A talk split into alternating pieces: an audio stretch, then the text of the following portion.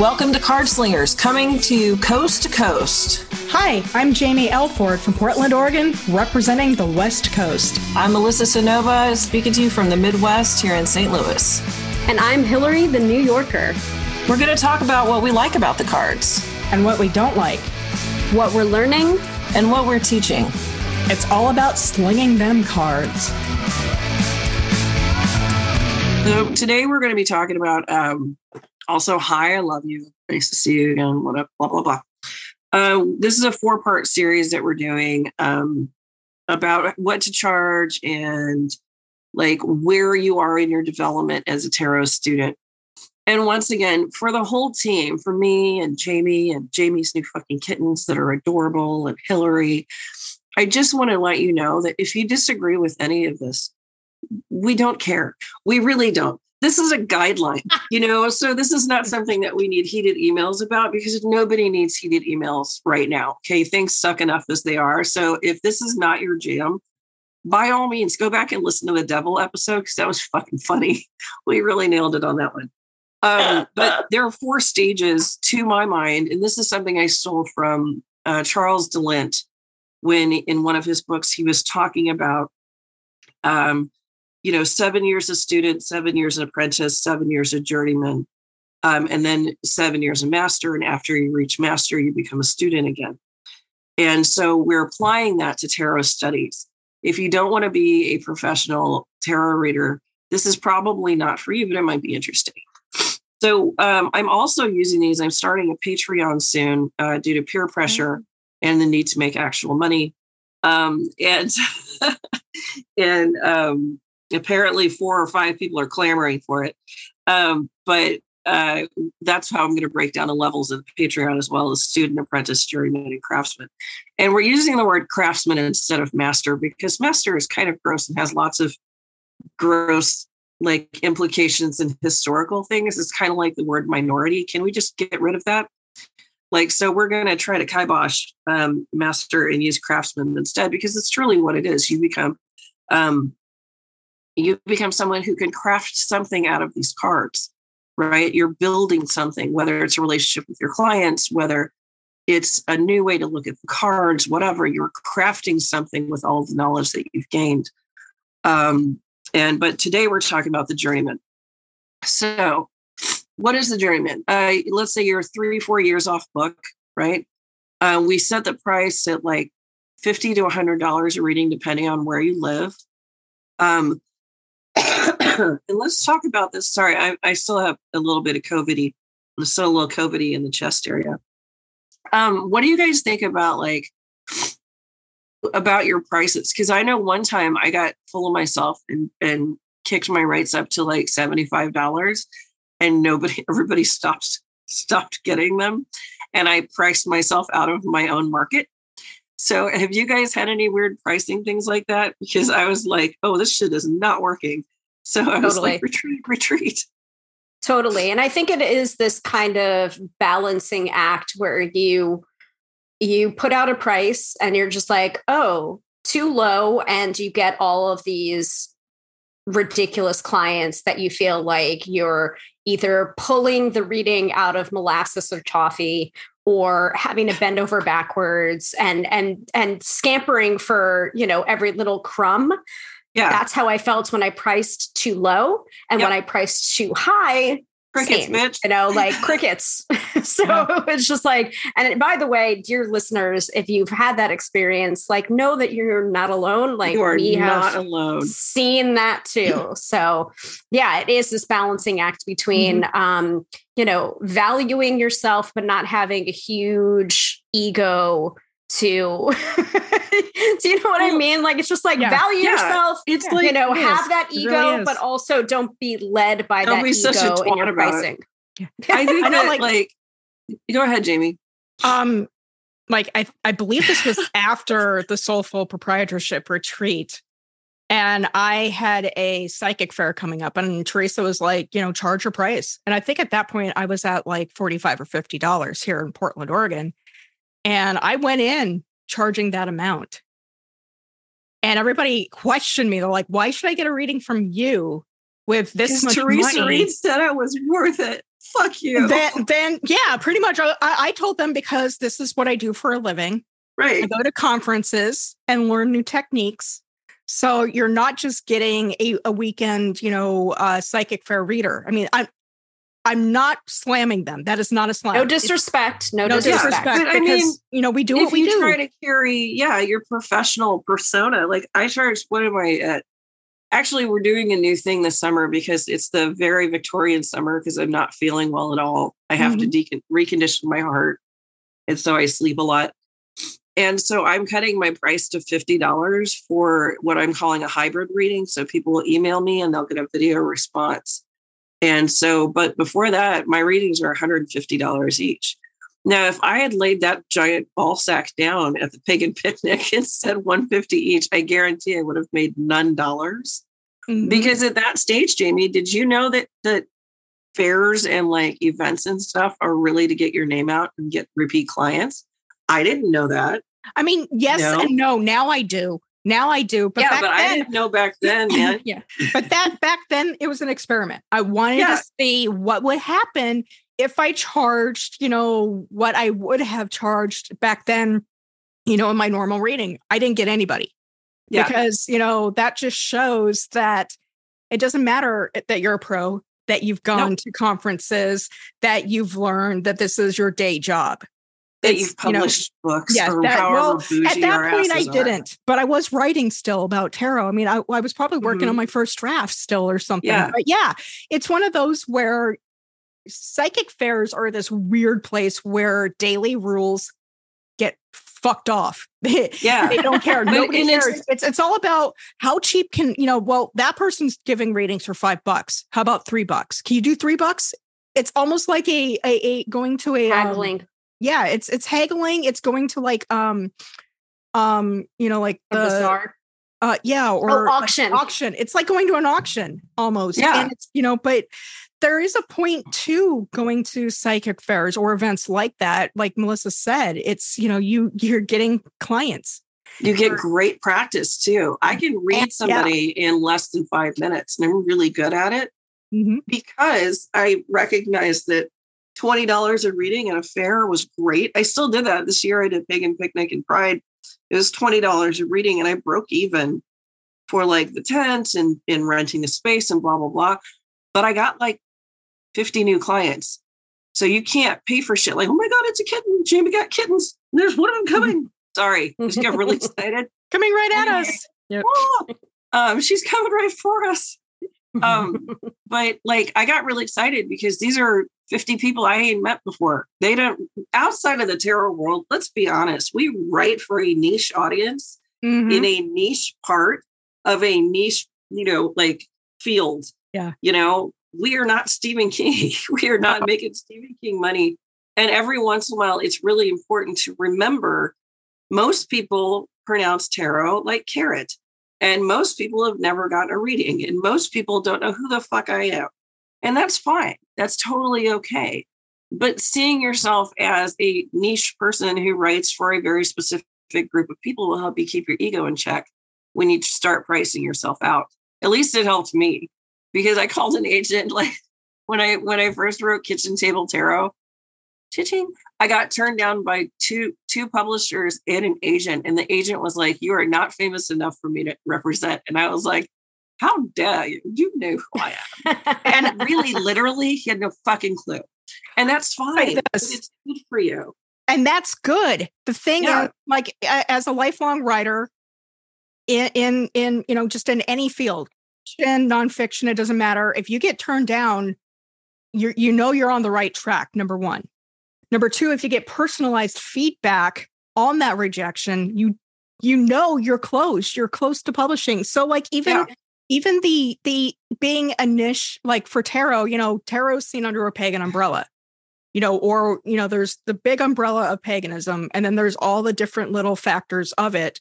And tarot's this tiny little niche and so if you want to publish a deck i know we're a little bit off topic but this is stuff that you kind of start thinking about in your journeyman formula stage where you're like you know a do i have what it takes to pull off a good reading and make like a hundred dollars? B you're developing your own um, booklets in your own head you know we all I, and i've said this before somewhere else we all have our go-to meaning statements. We all like for me the seven of cups will always be like that when uh, you'll hear me say this the window shopper card where you have to make good choices.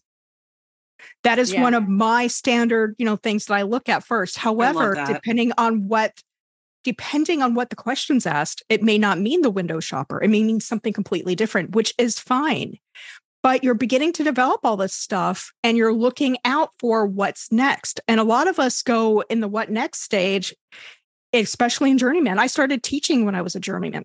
I started Mhm. putting the things I learned or my interests, like creative writing and tarot, together into classes that I taught at conferences. You're learning, you know, you're going deeper with everything and trying to, you know, get away from the standard, you know, meanings. Right. Yeah. I mean, I think Yeah. I think Hillary, I think that I saw like for you when you were Theresa Reed's apprentice, that was something you did as well, right? 11 years ago. Yeah. Oh my But shitting that was a God. journeyman. yeah thing. 20 2011 but yeah that was i mean it, i feel like it was more apprenticeship for the business aspects because i already had the tarot stuff down pat. Um, and now that i'm starting to work with um, work with another person as a mentor for them for the business aspects because it's weird. It's a weird business. Like this is the reason why we're doing this this particular i was going to say blog series podcast series. That's um, okay. we still love you. you know it's it's weird. It's a weird like you said niche kind of business. It's still a business but there are certain pitfalls or things to look out for. Um but yeah i feel like it was apprenticeship but also into the journeyman phase. And i feel like the journeyman phase is experimenting. You know like you've got you're you're solid on your meanings you're off book you're starting to get a sense of how the pub how you work with the public how the public sees you as well.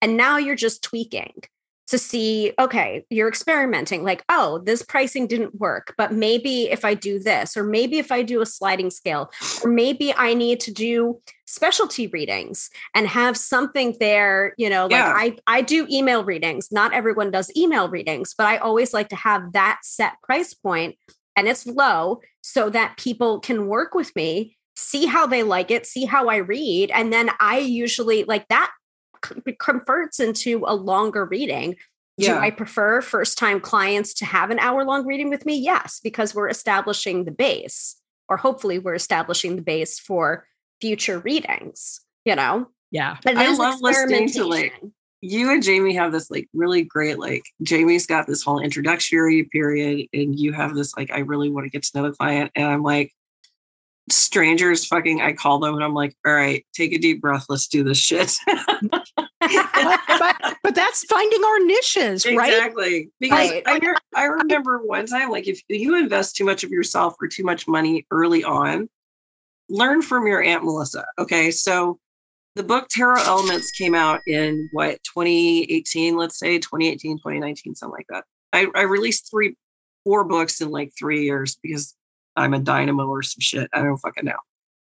And uh, so I don't remember when it came out, but like six years before that, I was like, I'm going to do element readings.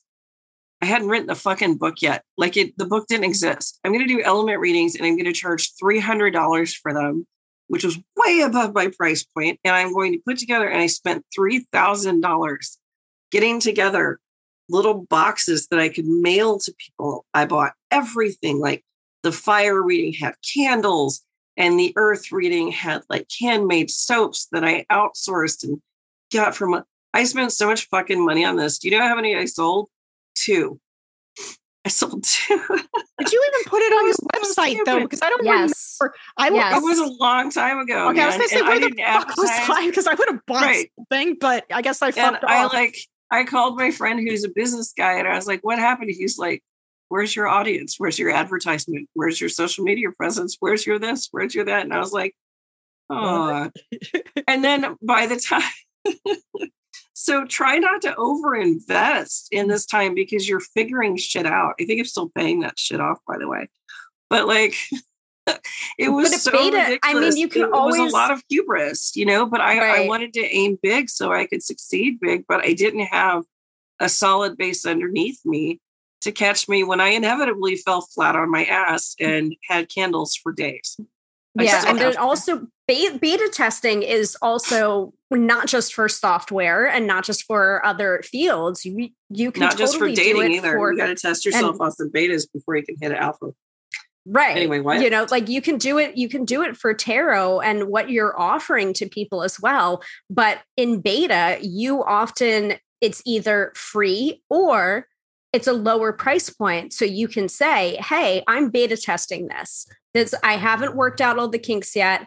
You know, it's basically it's a lower price because you are first first come first serve kind of per- you're a beta tester you know and from that you can work out the kinks and then realize oh am i ex- expending too much money in this or is it not paying off in the way that i thought oh i'm not having a lot of people respond to it because it's not about it's not about what we want to do it's about what the community needs and it's about what your clients need it's and anytime i feel a little bit like my ego is blowing up or getting bloated i take it away from me i put it the focus back on my clients or my prospective clients mm-hmm. what do they need yep. what are they asking for and well and just you know to riff off of what you both said you know at the journeyman stage you start look i mean you start going wait a minute I can't just read tarot and make money. I have to be a videographer, a podcaster, a, a marketing machine. I have to do all this content creator. I have to do, yeah, I have to update my blog. Maybe you got to start paying taxes too. Check your yeah, state. Yep. If you make more than five grand a year in the state of Missouri, you officially have to pay taxes on it. Oh, I just do that anyway. Yeah, it's like it's a huge ego check too, and I think that that's really important. I think this period of time is very important to figure out. Yeah, you can tell the future and unlock the mysteries of the universe, but if you fuck up your taxes, you're screwed. So it's like it's a very important part because you should have confidence as a read. I think that that's probably from this stage the most important thing. I know we didn't talk about it ahead of time, but the more I think about it, this is your ego check period. How good are you? And if you are that good, can you maintain um, the same level of humility that allows you to get that good without being an asshole? Like, can you be that good without acting like, you know, like seriously, I don't know why anyone would bother getting readings from anybody else because I've been studying for like four years or whatever. Like, whatever keeps you from becoming that asshole, like, make sure you have do readings for your friends and have them be like, "Yeah, you fucked that shit. that was wrong." And make sure you embrace your wrongness and embrace your humanness and embrace all of the things that make you unique, you know? Like can you imagine if I had gone like all pastel filters and like sparkles? That works for Pamela the unicorn because she is pastel and sparkles. She exists on that plane. Can you imagine my ass in fucking pastels and sparkles? That shit don't fly. It because it doesn't match who I am. And your search for authenticity, I truly believe, starts at the journeyman stage. Who are you? What are you willing to share with your clients? What how are you willing to read for people? How much of your life are you going to give to this this study of tarot? Maybe you only do fairs and you don't do private readings. Totally legit. Maybe you only do private readings, but you don't do parties anymore. Fine. But figure out like who you are and then process your I, I can't believe I'm going to say brand like a douche, but process your brand around who you are so you stay on the right road and you don't like try to be Madam Adam when you're definitely not because that bitch's nails are on point and mine are chewed on. So you have to decide who you are so that other people don't try to push you into the direction that they think you are right? Or so it doesn't change every two months. I think my cats agree because they're scampering in the background. But yeah, I think I think we're pretty much we've said a lot for this, and I think at this point we'll just wrap it, and we'll see you at the um, craftsman formula phase and and figure and figure out your your homework we have to yep. do homework you know homework. think about this ep- listen to this episode listen to it several times if you need to that's what yeah. it's there for i want you and to figure, figure out, out who you are who are you as a reader before we get to the craftsman thing i think that's a really good homework i want you to listen to this like hillary said and i want to wrap it up because i don't feel good like jaymi said but i also really want you to figure out who are you as a reader are you Um, are you a deep, studious reader like Jaymi? Are you um, more like a fucking approaching Sybil at the edge of the water like Hillary with a little more ritual and practice and and respect? Or do you just need a fucking reading and you got 15 minutes, you know, and you want me to go, what the fuck? Are, what are you doing? Knock it off. Because literally that's like what 90% of my readings are. Could you stop that shit, please? Thank you. So figure out who you are. Maybe you're a mix of all three of us, you know? But whatever it is, let that be the best of you and let that be what you build your your career around. Let that be the grain of who you are as a reader and then build the rest around it. You're not going to find it until you hit journeyman. You're just copying everybody else. That's that's what we all did. I was Rachel Pollack.